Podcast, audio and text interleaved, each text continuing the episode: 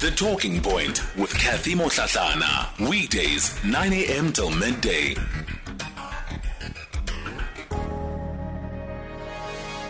It's seven after 11 o'clock. Welcome to the final hour of the show. Today's a Tuesday, so the final hour we're doing our municipal watch slot. And today we're going to be uh, looking at the latest report that has been uh, compiled by the South African Cities Network. It looks into the state of metros across the country. And, uh, you know, it, it's a five year project, and basically it analyzes uh, the performances of these metros. It includes, you know, some what are some of the trends, the insights that um, we can gather from these cities. You know, what are they getting right? Where are the areas of improvement? Such an important conversation for us uh, to have. Let me welcome onto the show uh, Sithole Mbanga, who is CEO of the South African Cities Network. Sithole, good morning to you. All right. So sorry, it looks like we, do, we don't have uh, Sithole on the line yet. Uh, we'll get to him shortly. Let's take your voice notes. Good morning. Uh, it's David Posnersbeck in the Northern Cape. Uh, look, man, it's very strange. I was listening to the president yesterday uh, addressing those uh, delegates in, uh, in East, Eastern Cape. He talks about uh, factions that has to melt away very strange because he has achieved what you want to achieve now. The factions must now melt away. I mean, the person who is the most factional now person, ah, Ramaphosa, that guy doesn't inspire any confidence in me. Thanks, uh, Kathy. Good morning, Katie. Good morning, Katie. Uh, I want just to speak in the, um, the selection conference of uh, Eastern Cape for yesterday. The ANC won't leave this corrupt it won't leave this corruption of them. Look, even the selection, the way they were doing, it's also a corrupt because now the people that they were selected, they are selected because also they're gonna select Ramaphosa to get another second term. You understand? So they are not selecting themselves by saving the nation of SA. Uh-uh. They are selecting themselves to save their own pockets and their own families. They don't care about us. What they don't, they, what they care about is the seats that they have. It's not about we. I, no, people, ah, God, ANC. Morning, Sisiketi. ANC people take us for fools. They come on radio and say that ANC is not a corrupt organization and there is a renewal, yet they are using all, all, all the oldest members. Is their president who came open and considered that ANC is number one accused when it comes to corruption in South Africa. What nonsense are they talking about? We are not fools, Anonymous. Well, let's continue with the show here. I was getting a bit ahead of myself a little earlier. Sithole Mbanga is now on the line. He's the CEO of the South African City Network. Sithole, good morning to you. Kathy, good morning. How are you? I'm well, thank you. So, you know, I was just talking about this report, the, you know, latest State of Cities report that um, your organization has put together and um, how it looks at different issues that relate to cities, including some of the trends that we see, gathers insight, uh, asks questions around inclus- inclusivity, the productivity, and the governance that takes place in these metros. So, when you look at the work that you do over a five year period, what is the purpose of this report holistically? So, once you're done with it, what are you hoping uh, will really come out of it? No, thanks very much, and thanks for the invite. Um, look, ultimately, as a country, we have uh, policies, right, mm. uh, that govern this and that aspect of our lives. And uh, given that we are an entity that is um, honed and rooted in in the area of local governance, we produce the State of Cities report in order to influence policies that pertain to the governance of, of, of local government generally, and in particular large municipalities that we call cities or intermediary towns. Uh, secondly, you know, how it is that they can be assisted to become more productive in the, the notion of economic development and uh, as well as to become more inclusive. Uh, in other words, to undo um, the, the, the legacy, the spatial legacy that most of us tend to want to forget easily, which is the legacy of apartheid spatial planning, which divided people along racial lines, along class lines, and all of those things. And I think ultimately, what we really want to, to be able to do is to influence policies that help cities and municipalities generally to help them respond to the current um, challenge of climate change and become more ecologically sustainable, respond. I mean, if you look, for instance, currently, we are facing two phenomena that are taking place at exactly the same time. On the one hand, we had floods, um, unfortunately, um, in, in, in, KZN and mm. parts of the Eastern Cape. And yet at the same time, there are parts of the Eastern Cape that are dry. I mean, Gqeberha, um, you know, uh, Buffalo City, those, those areas are struggling with water. And there will be parts of the country as well that will struggle with water, and yet others um, have huge floods.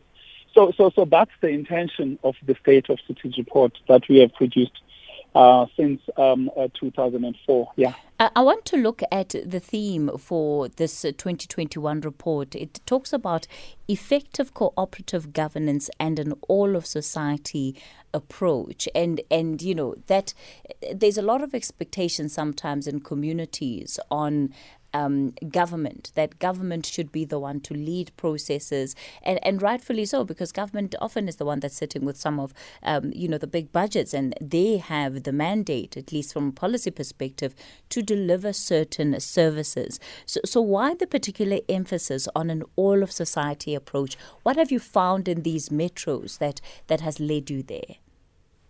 And again, it's not just in the metros only. Mm. Um, but the lesson that, that have come out from uh, the last 10 years of study, including the 2016 to 2021 period, is that even though you have a local government, in other words, government in, at a local space, as opposed to a provincial government or a national government, you can't govern a city alone, only as government. In other words, those that have been elected. It, what is clear is that, uh, by way of example, cities are running out of resources. Uh, the economy is at a slump, and therefore cities are unable to collect revenue from their household residents as well as business residents, uh, precisely because productivity is low. And therefore, for, for, for cities to be able to, to, to, to govern with sufficient resources, governing in partnership with those from whom we are collecting revenue, governing in partnership with civil society, governing in partnership with those that are in the other spheres of government is something that we're saying we can ill afford not to have. So the unfortunate thing as society, I think post-democracy, we have tended to allow government to act on its own. Um, and, I, and, I, think it's, it's one of those unintended consequences of trust that we've had with government. And um, government has struggled uh, here and there, um, if not more, in, in, in, more spaces, to govern on its own. And, and, and so the need for partnering around how it is to govern a city has become very paramount. And, and then that's something that this report seeks to emphasize, that if you are a city mayor, if you are a a, a, a, municipal mayor, if you're a city manager, mm. you can't afford to govern on your own. You need partnerships with others, and they they themselves, those partners, those stakeholders, need to bring their flesh to the game, and not just the fact that they are natural stakeholders in the governance of the city. You describe the operating environment for um, local governments often as one where they're working under difficult circumstances and are in operating in emergency mode of, of governance. What does that mean? What is this emergency mode that, that you have found uh, many municipalities are, are, in?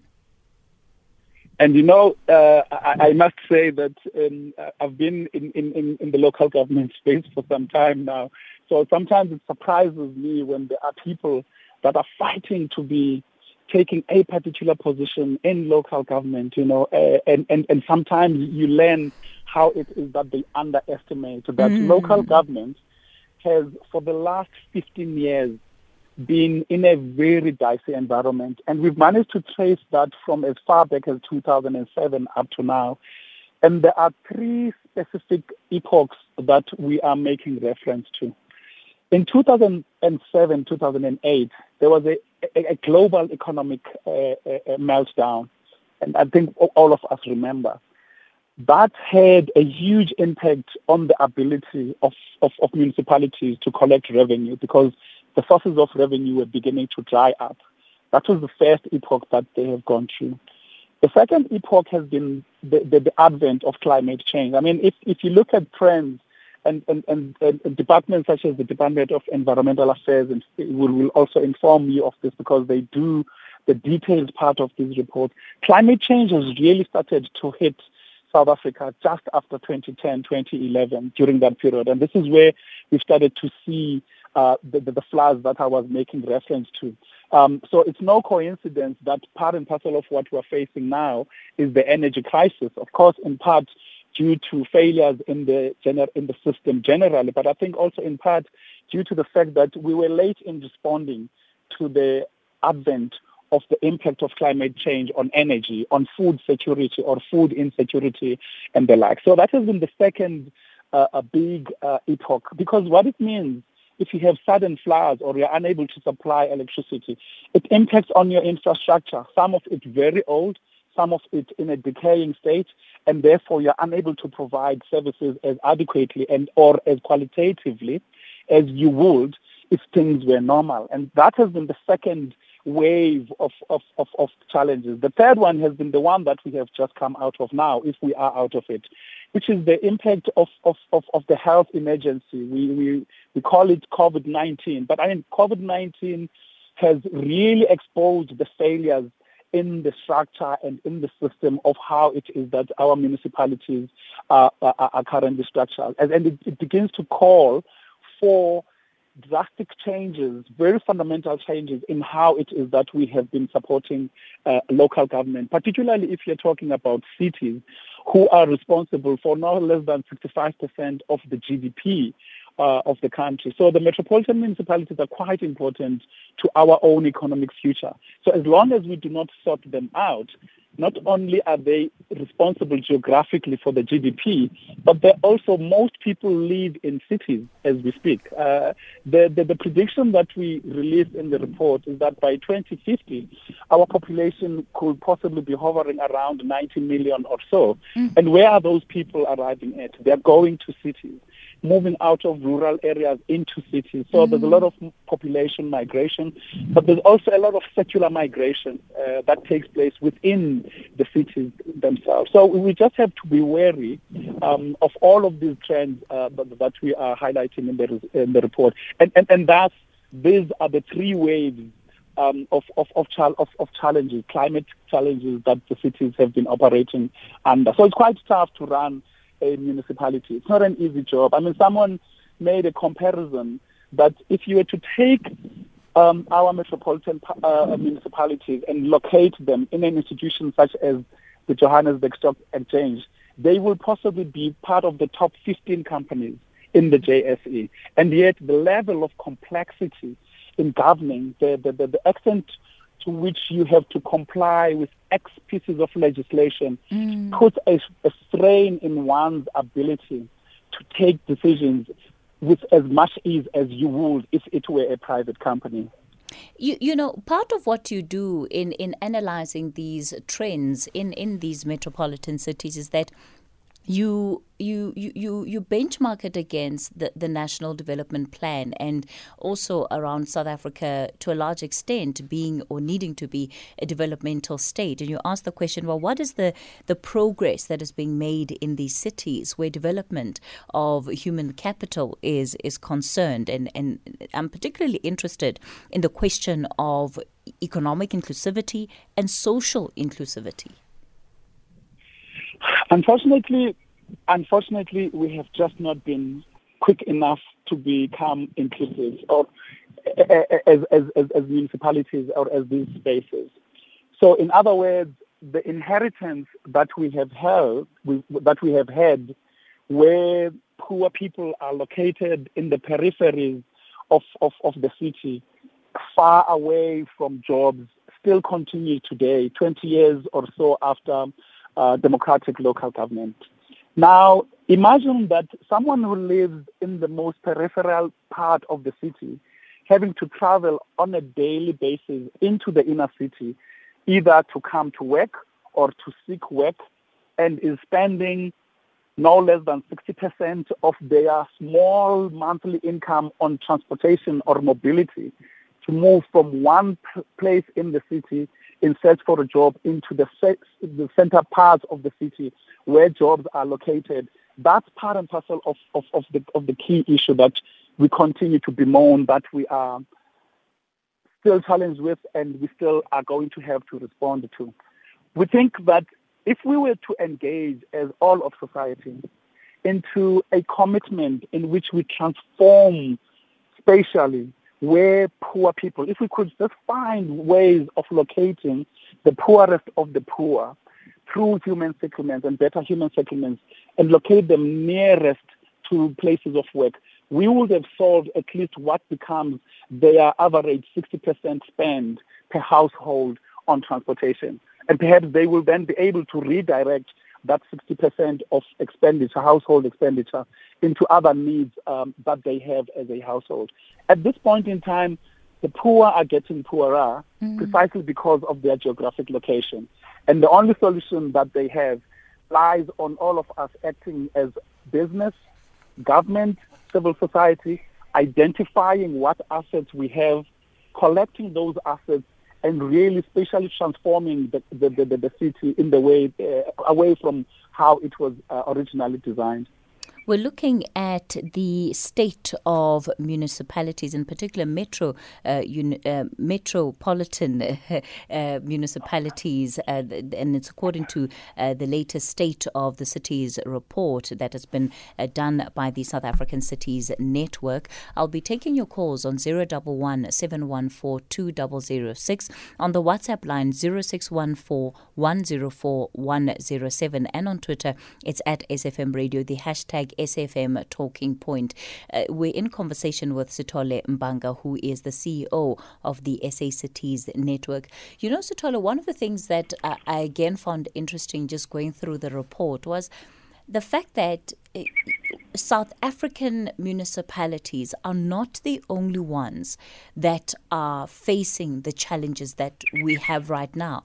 And sometimes we can be rather inward looking and feel like, you know, um, the problems we're facing are ours alone or that we have it worse than any other place in the world. No, that's correct. I mean, uh, I think we are overwhelmed. You're correct um, as a country. Uh, as practitioners in the local government space, we are just overwhelmed by the amount of thinking that we have to do. We're overwhelmed by the amount of compliance that we have to do uh, with policy and legislation and trying to navigate and to try to be as innovative as possible within a very limited envelope that allows us to be innovative within the law. Um, I think we are just overwhelmed by the fact that uh, the problems of society continue to compound uh, uh, municipalities. So, so, so, so there's a lot of overwhelming. And I think sometimes what tends to be forgotten is that people that work in municipalities are also human beings. And unfortunately, or fortunately, not all of them are corrupt as they are labeled by society. So some of the things that we have started to, to pick up is the psychosocial impact that um, uh, is beginning to impact individual human capacity or human beings that are working in the government or in the public space because someone is looking at you and is thinking, ah, that one is also corrupt because others are, are corrupt. And yet there are there are quite a number of shining examples, people that are wanting and continue to lead by example in the, in, in the municipal space. Now, that's not happening only in South Africa. It's happening globally. Um, we, in South Africa, we are part and parcel of a family of local governments called the United Cities and Local Governments Association, which is a global organization that represents local governments at the global scale in the United Nations. And they continue to talk about the same issues. The United Nations, for, in, for instance, has a specialized unit that's looking at what is the best way of finding alternative sources of revenue for local government, right? Precisely because we come from a system globally and not just South Africa, which tends to prioritize national government or other spheres of government as much more than they will prioritize local government, despite the slogan that says local government is where the, the, the rubber uh, uh, uh, uh hits the, the, challenges of, of communities. So at a sloganeering level, there's a lot that's being said about the importance of local government. But at a point of support, that tends to be uh, neglected. Sometimes unintendedly, and perhaps that's most of the time, but uh, sometimes quite deliberately, right? Mm. Because there are there, there are those instances where there is unnecessary competition, either at an institutional level between province and local, or sometimes between local and national, or whatever the case might be. And in certain instances, just individuals deciding to compete, when in fact they're supposed to be cooperating on how it is that things must be done. Sithole, I'm thinking about the fact that, you know, this environment of emergency mode of local government, um, people having to work under with very limited resources. And yet, at the same time, you know, there are consequences to this feeling of overwhelmment, uh, feeling of people not being able to, uh, you know, meet all of the policy requirements that are needed when operating in, in the local government space. Because you talk about climate change, and we just take the example of KZN and the recent floods, and the number of people who, lo- who lost homes um, because they shouldn't have built homes in those areas in the first place. I'm not just talking about um, shacks and informal settlements. I'm talking about, you know, brick and mortar. so again, this is where we are saying some of these problems really cannot be solved by government alone. Mm. And, and, and, and, and importantly so, I just want to underline the fact that they cannot be solved by local governments alone. So let's look. Let's let's work with the example that we have just provided. All right, uh, Sithole, I'm going to do this. Uh, I'm going to give you a chance to go through that full example in a moment. We're talking okay. to uh, Sithole Mbanga, who is the CEO of the South African uh, Cities Network. You can dial in on zero double one seven one four two double zero six on the WhatsApp line zero six one four one zero four one zero seven, and on Twitter it's at SFM Radio, the hashtag SFM Talking Point, and it's important to emphasize, you know, that the solution that we need to local government is not going to take place um, by just you know work from government alone. It needs all of us to get involved. And I know sometimes we don't like to hear that as South Africans, but we're going to need to put something into uh, you know we're going to need to give something back as well in order to make local government efficient. We're going to take you to the latest 11:30 news headlines, and Musa is standing by. I'll continue with Sithole and your calls after this. Well, good morning, Kathy. It's Liesl Wilson. Just after 11.30 in your headlines. Eskom says it will implement stage two rolling blackouts again from 5 o'clock this afternoon to 10 o'clock tonight. The power utility says there's a possibility of higher stages should any breakdowns occur during the day. The family of 28 year old Tsegofatso Pule has expressed disappointment over the postponement of the hearing of mitigating circumstances and sentencing in the case of her murder. The case involving convicted murderer Ntuthuko Shoba has been postponed to July 28th in the High Court in Johannesburg. And Cricket South Africa's dropped all charges against national coach Mark Boucher, including charges of racism. CSA has will contribute towards Boucher's legal costs the decision to withdraw the charges was made on the basis that Boucher's accuser, former Proteas player Paul Adams, recently announced that he had withdrawn from testifying against the national coach. I'll have these and other stories at the back of the hour, at the top of the hour, rather. It's back to you, Kathy. Hashtag SFM Talking Point. All right, thanks for that, Liesl Wilson. Our Municipal Watch feature today, we're taking a look at the state of metropolitan univer- uh, metropolitan councils. Oh gosh, I don't know why I said universities there. Um, and it's through the latest report by the South African Cities Network. So, Sithole, you're still telling, you're still trying to uh, explain, you know, what I was asking about in terms of climate change and the consequences yeah. of that, where municipalities and metros have not been efficient in, you know, instilling their own rules, such as where people can build houses? Sure. So, and, and I was saying that if, if we were to follow that particular example, and, and let's just spend a minute on it, what happens is that people move from places of of poverty. They come into the city searching for work and a better life. They are unable to be sheltered, at least not with ease and with the speed with which they expect. They then look for places to locate. The first thing, those places will, in most probability, be near places of work. So the shorter the distance it is to where I can get an opportunity, I will locate. That's the first challenge. Now, whose land are you locating on? Is it publicly owned? Is it privately owned? Can it be packaged by the public authorities so that a new human settlement can be created for the new uh, migrants into the city? When that doesn't happen, then the new migrants will settle anyway and put an informal settlement. So sometimes it's unfair for us, especially those people that can afford to be shocked every time there's a new shack. I think we need to understand that phenomena for what it is. It is poor people trying to eke out a living. Now, sometimes they locate in places that are flood areas for, for, for reasons of the fact that that land is, is cheap uh, or no one is going to fight for it. And when there is a flood, like the ones that we've seen in, in, in KZN, then they get to be flooded. Now, all of those things imply that the law enforcement lever of the municipality is able to do that. It's, un, it's not coping at all.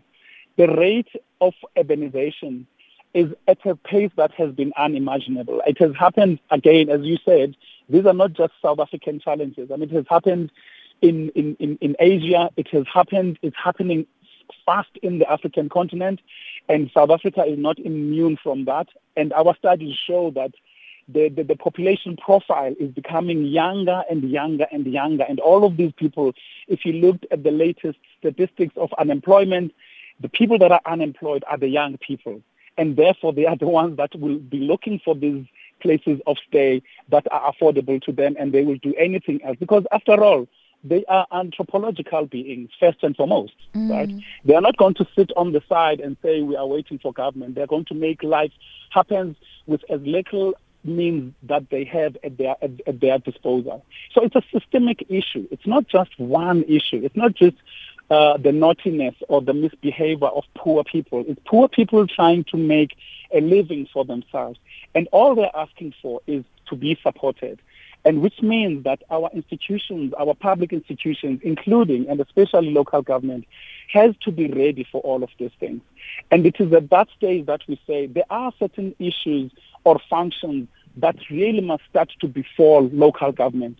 Uh, and human settlement, we, we are arguing, is one of those functions that perhaps we need to start devolving fully, particularly to those um, uh, municipalities that are proven to have capability. And I think we know that metropolitan municipalities have capability to deliver human settlements rather than just houses. Uh-huh. And I'm using I'm mm-hmm. using this to, to say it is something else to be given a function that is a standalone uh, function, such as human settlement, when in fact all you are looking for is a toolbox that has all the requisite uh, uh, ingredients that will then lead you to being able to deliver a human settlement for poor people that cannot mm. afford expensive uh, uh, uh, settlements. And, and that's the phenomena that we need to understand uh, for, for what it is. All right.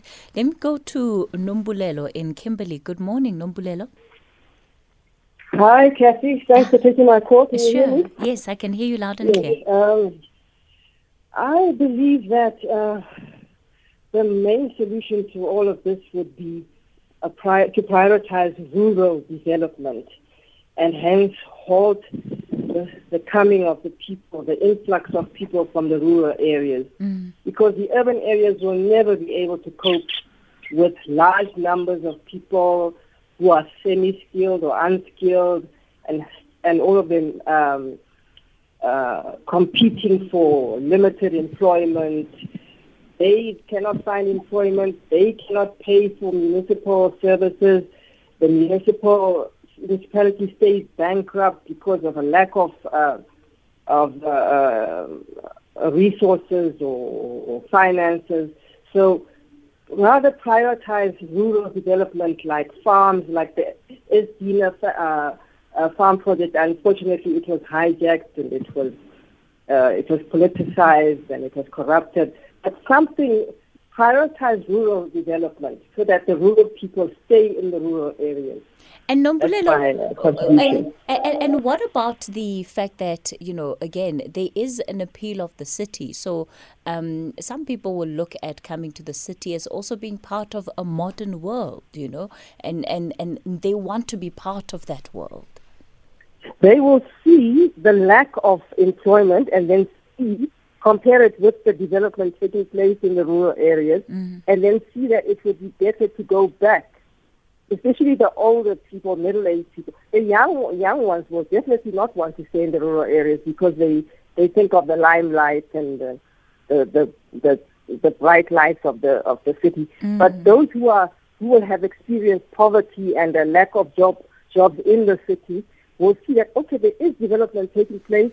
There is land being made available. There are tractors being given to us to allow us to enable us to grow and to, to sell our produce, to form cooperatives and become productive and, and become have a meaningful life, they will then go back to the rural areas. The mm-hmm. ones who have more sense will see that, wow, it's, it may even be better to go back to the rural areas and maybe electrify. If government can also le- give electricity and uh, sanitation to some of those rural uh, farms and cooperatives, it would be more uh, attractive for people who have sense they will then go back to the rural areas. Sithole, what do you make of that suggestion? Is it the answer? No, so so it, it is partially an answer. So let me let me let me indicate where I agree with Nombulelo. Mm. Our rural development, I think, is, is, is, is, falling short in many ways than one. We don't have enough time to go into it. Safe to say, unfortunately, over the period, our rural development has been equated to agrarian reform, which is which is not which is not the same. So whereas there's been emphasis on agrarian reform, it has not led to sustainable rural development. And I, I think that's where I agree with Nombulelo. Mm. And I think by rural development, it's, it's, it's about identifying what are the comparative competitive advantages of different rural areas in such a, in such a manner that they're able to contribute to the GDP to economic development, the type of economic development that retains people in that particular space, which will then enable other parts of government to ensure that there is a social infrastructure such as schools, clinics, and all of that that caters for the population that would have made been made to stay as a consequence of rural development that is driven by agrarian reform. Unfortunately, there's been lots of gaps between that agrarian reform uh, process uh, on the one hand and rural development. And, and, and those clubs, they, they can be uh, uh, closed. Secondly, I agree with Nombulelo that it's not rural versus urban. It's rural and urban. Because mm. if, if, you, if, if you want to have strong cities, you need strong rural areas. And, and the converse is true. If you want to have strong rural areas, you need to have strong urban areas because uh, rural areas tend to feed urban areas with resources, whether those resources are human capital or food or whatever the case might be. But if you have a very weak urban form, then that urban form is not going to be able to absorb what comes out of the out of the rural. This has been articulated in a policy document uh, that South Africa's cabinet adopted, if I'm not mistaken, around about 2015, called the Integrated Urban Development Framework which is very clear about how it is that we should be driving urbanization for purposes of benefiting the rural areas. Mm. So I think the issue here is partially the lack of implementation or insufficient capability to have uh, the, the, the, type of implementation that achieves all these noble objectives that are stipulated in the IUDF. You know, as you're speaking, Sithole, you're reminding me of, and I don't know if it's if it's the same, if it's the same policy you're referencing. I just can't remember the the exact name of the project. But part of what government wanted to do, and it does go back to about 2015, roundabout there, is develop new cities in um, in, in rural areas, and some of it was linked to the economic development in those areas. So, um, if you had, uh, you know, uh, Medupi in, in, in, in, in Limpopo being built, then you would have a, a city that's kind of built around that economic development because that's a power station that's supposed to be there for you, it has a particular lifetime and you have people, engineers, and all sorts of other uh, people that have to come and work there. And, and how do you feed and drive an, an ecosystem there? I'm not sure what ever happened to it, though. I, I think it's it's perhaps entangled in the national development plan. Mm. Um, but there were suggestions that were that came out of the national development plan um, in, in which it was encouraging the development of new cities yes, uh, as, a, yes. as a consequence of, of economic anchors such as the one that we are making reference to in mm. this instance, um, Medupi. Um, and, and, and I think we have made slow progress. Uh, in, in, in, that particular regard. But the other point that I, I would have wanted to make uh, in, in, in relation to Nombulelo's point is that we mustn't forget that we live in a democracy now. So there's a lot of freedom that we have to move right? So it's been a, a, a very difficult thing to to to to, look, to to to arrest, for lack of a better word, young people in what they see as rural areas. They're all looking at going into the urban areas. They are attracted by universities that you find in urban areas that you do not find in rural areas, just by way of example. They are uh, attracted by the possibility of uh, uh, connectivity through internet and all those things that are easier to, to, to, to have or access in urban areas than you would in rural areas. So uh, that's why I was saying it's not a one-sided issue. It's both rural and urban, and that, in part, is the solution to the, some of the challenges that we have. Okay, L- let me go to Mad- Madwacha in East London. Dr. Madwacha, good evening. Good morning, rather. Kathy, good morning, ma'am. Yes. Um, I think what Uta Stole has reported in essence is saying that government has failed. That's one. Uh, the essence of the report is unavoidably an admission.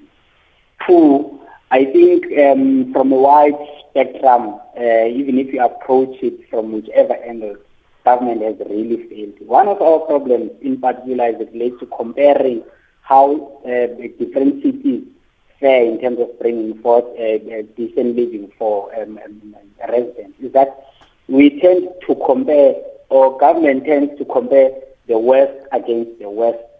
Even when we compare ourselves against international countries, uh, countries across the globe, we compare ourselves against the West. One example, if you take uh, the city of Cape Town, mm. in my books, the city of Cape Town is doing well in comparison to Mangaung. However, the city of Cape Town is not doing good for the residents of Cape Town. You know, that's one issue that must not miss us.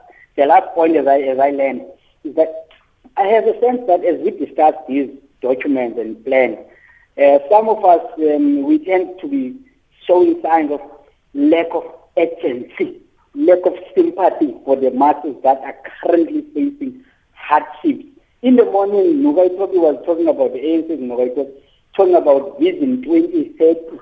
You can imagine what that means for a guy that does not have food to eat as now. Mm-hmm. Now, now, now, now, I think really we've got a problem, and it's, it's a problem. Solution resting among all of us. The problem with us, the community members, is that when we participate in the state, we get shot at, we get victimized. Look at what is happening in Portland. Look at what is happening to Abatalibas and Kendall. The workers, organized labor, has been offering support to this government, whether through COSATU or through independent unions. But the workers' voice is not listened to. There's been proposals by workers and workers are not listened to. The only solution that we have is not to try and make this uh, broken system work, is to literally workers, organized workers through COSATU must just abandon the ANC because in so far as bringing forth decent living to the lives of workers and communities, both in rural cities as well as in towns, the government has been pathetic, Mama. All has right. been failing all of us. All right, Ntate Madwacha, let's leave it there. Uh, thanks for your contribution there. In Pretoria, Fumani. Good morning, Fumani. Uh, thank you for the opportunity. Um, morning. Morning. I agree morning. with most of uh, your presenters. Uh, I'm rushing for time. Um, I agree with all the technical inputs, but this is what I'm going to say. Governing together. It reminds me when I worked in local government when this organization had just started.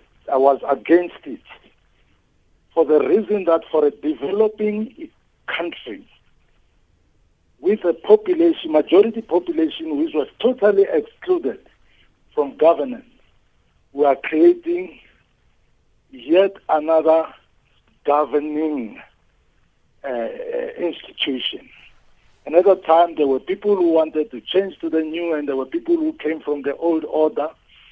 And uh, it, I also, I won't go deep into what, the other reason, because it tended to stifle the growth of the civil service, particularly local government civil service. If you take SEZ that grow up in China and are exploding all over the continent, our continent, they rely on a strong civil service. Mm. Now, I think, whilst I agree with the technical, I'm still, now that it seems to be a reality, the cities network, but governance means the people.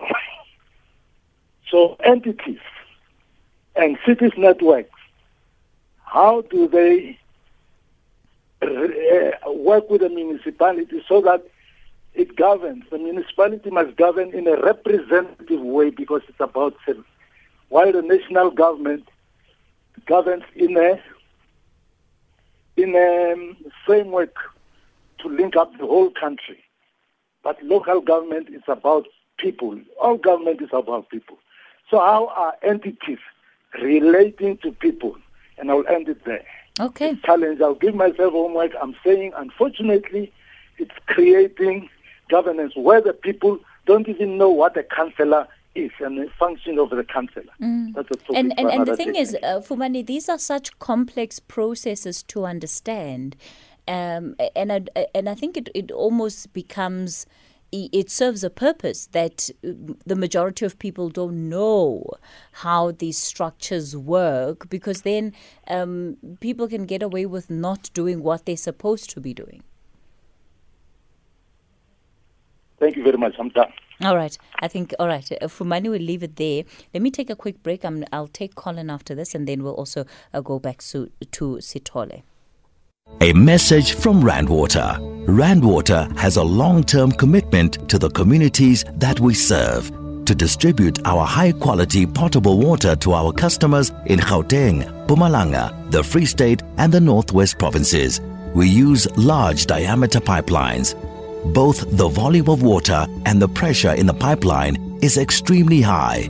We want everybody to know that it is very dangerous for people to encroach near or over our pipeline servitudes.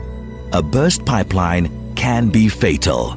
To know if you're placing yourself or your family at risk by residing near or over our pipelines, please look out for the Rand Water beacons. The Rand Water beacons are rectangular and are made of solid concrete. They are painted either blue or white.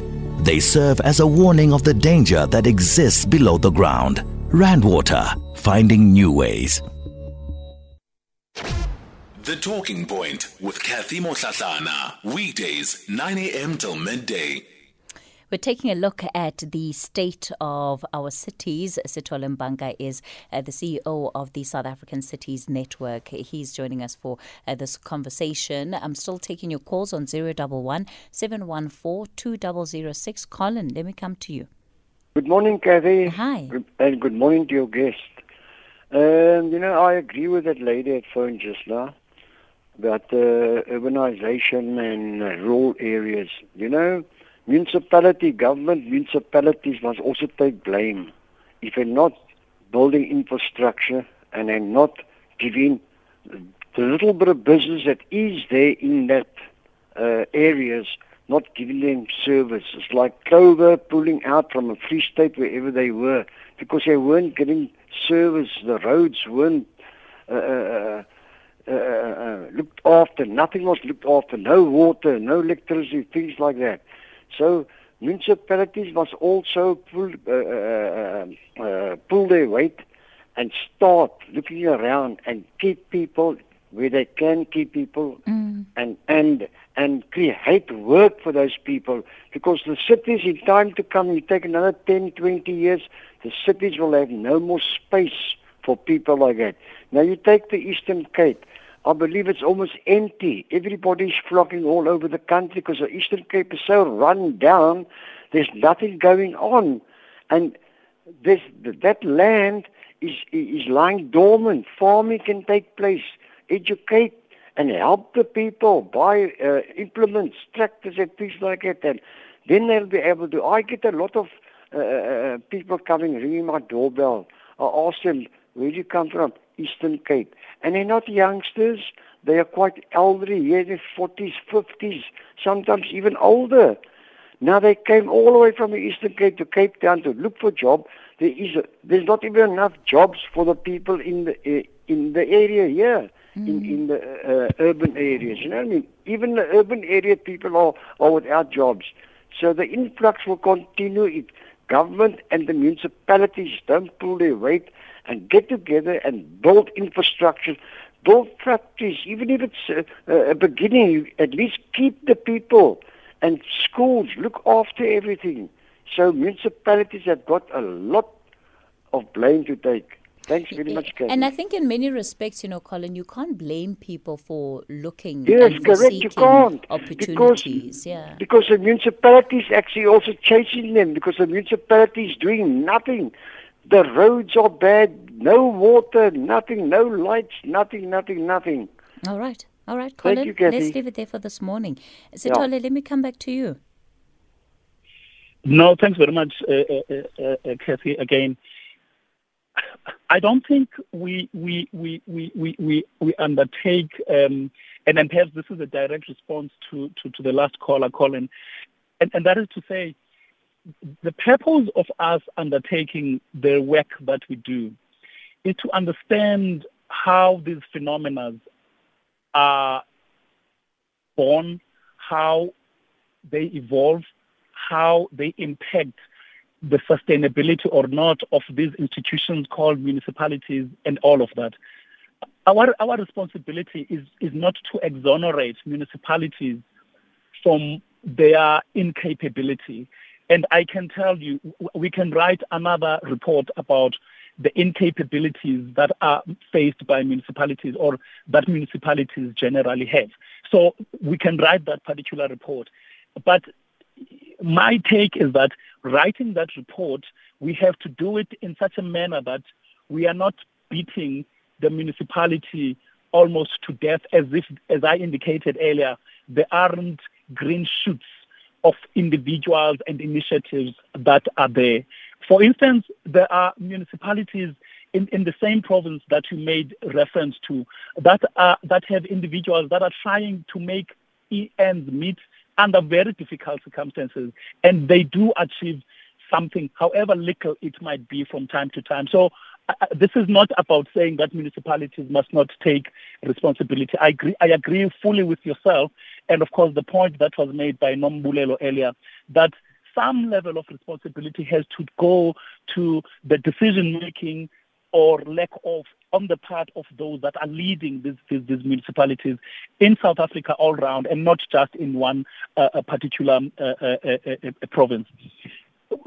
Funani uh, makes the point around the need for a good civil service.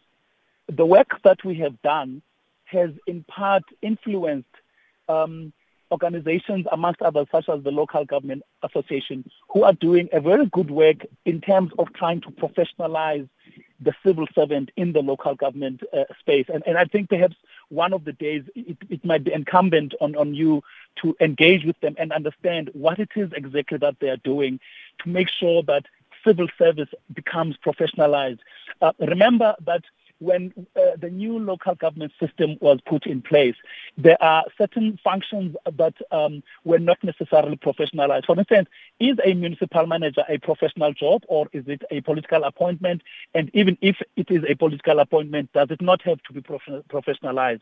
And I think our colleagues in the, in the so local government association are better placed to answer because they are currently seized uh, with with the, with the work of ensuring that the local government employee or the local government soldier is professionalized, is pro- protected beyond just being unionized, and, and and I think they are better placed to to, to to to speak to uh, to, the, to that particular point. Mm. But otherwise, I, I, think I agree with uh, with the sentiments that have been shared by your callers, Kathy. Thanks. I've got a message here. It's unsigned, and this listener is saying, Kathy, it's quite interesting of us to be speaking of people moving from rural areas. Whom of us are not coming from rural areas to be using yeah. terms such as they, them? Are we now owners of these urban areas or factors of production? Do we have entitlement just because we came to these cities before them? I think we should rather be exacting uh, on government and private sector so that uh, whoever comes from anywhere is able to access resources and a better life wherever they are. There is no us and them. And I think it's an important point to make, right? Uh, and that's why um, what you said about the fact that we live in a free country, people are, pers- are, yeah. are, are free to pursue um, whatever opportunities that they feel are available to them. And, and the reality is that you have some industries and sectors that are so centralized to urban areas that, uh, you know, even if one were to improve service delivery in rural areas, it doesn't mean those people will stay there uh, because perhaps what they want to do is simply not available. Yes, and, and I must just just on that point agree with that unsigned uh, uh, uh, uh, sentiment. I am one of those people. I'm a migrant from uh, the Eastern Cape in the Transkei at it. So I, I, I, come with experience of what it is to live in a, in a in a rural area, and what the Constitution has done is to protect me to be able to navigate the country. And I'm only just one type of a migrant, a South African migrant from a rural area. There are also other migrants that are non-South Africans, and we are all making a contribution. I think the good thing is that we've got, uh, in the olden days, you know, um, the, the, civil society organizations had a slogan that talks about one city, one tax base. In other words, recognizing the fact that when you are in a city, you contribute to the growth of that particular city, irrespective of where you come from ultimately. And I think currently we have a very progressive tax system that says even the poorest person in a city contributes in one way or the other to the income of the city and finally to the income of the country. And that is the value added tax. If you buy bread, 14% of what you have purchased contributes to the national revenue of the country. And, and therefore, you have the right to be there in the same way that you have a responsibility to, to behave in such a manner that you cooperate with others. Sithole Mbanga, let me thank you for your time and for contributing to this conversation. He's the Chief Executive uh, Officer of the South African Cities Network. So much that uh, I think we've been able to gather about the state of our cities and just the role that all of us uh, can be playing. Um, because, like you heard, it's not going to be resolved by just government alone. We need everybody to get involved in making local government work. That's where we leave it for this morning. Let me hand you over to the update at noon.